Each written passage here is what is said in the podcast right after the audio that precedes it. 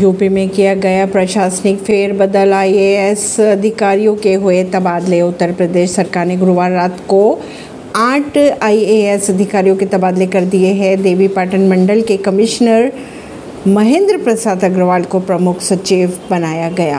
अधिक वजन वाले पुलिस कर्मियों का पुलिस लाइन में किया जाएगा ट्रांसफ़र। हरियाणा के मंत्री अनिल विज ने कहा। हरियाणा के गृह एवं स्वास्थ्य मंत्री अनिल विज ने अधिक वजन या मोटापा से ग्रस्त पुलिस कर्मियों को पुलिस लाइन में ट्रांसफ़र करने का आदेश जारी कर दिया है।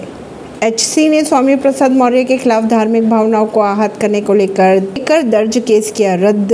इलाहाबाद हाईकोर्ट की लखनऊ बेंच ने सपा MLC स्वामी प्रसाद मौर्य के खिलाफ धार्मिक भावनाओं को आहत करने को लेकर 2014 में दर्ज किए गए क्रिमिनल केस को मंगलवार को रद्द कर दिया है।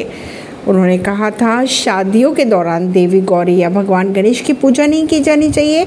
यह दलितों पिछड़ों को गुमराह कर उनको गुलाम बनाने की साजिश है। ऐसी ही खबरों को जानने के लिए जुड़े रहिए जनता से रिश्ता पॉडकास्ट से। परवीन, दिल्ली से।